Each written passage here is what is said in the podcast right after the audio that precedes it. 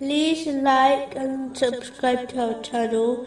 Leave your questions and feedback in the comments section. Enjoy the video.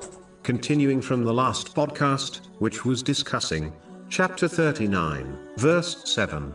Then to your Lord is your return, and he will inform you about what you used to do. A Muslim should always remember the end of their journey and reaching the court of Allah, the Exalted, as this journey is inevitable. It is therefore vital for Muslims to prepare adequately for this meeting by behaving in the manner discussed earlier.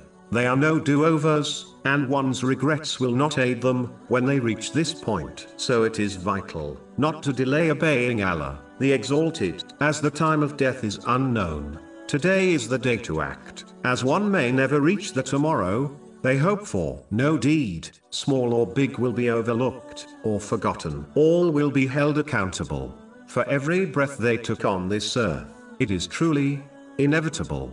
Therefore, Muslims must dedicate more efforts in preparing for it than preparing for things which might not occur, such as one's retirement. The key thing to understand is that it is important for Muslims to regularly assess their own deeds, as no one except Allah, the Exalted, is better aware of them than themselves. When one honestly judges their own deeds, it will inspire them to sincerely repent from their sins and encourage them towards righteous deeds. But the one who fails to regularly assess their deeds will lead a life of heedlessness, where they commit sins without realizing and fail to repent from them. This person will find the weighing of their deeds on Judgment Day extremely difficult. In fact, it may well even cause them to be hurled into hell. A clever business owner will always, regularly, assess their accounts. This will ensure their business heads in the correct direction, and ensures they complete all the necessary accounts, such as a tax return, correctly.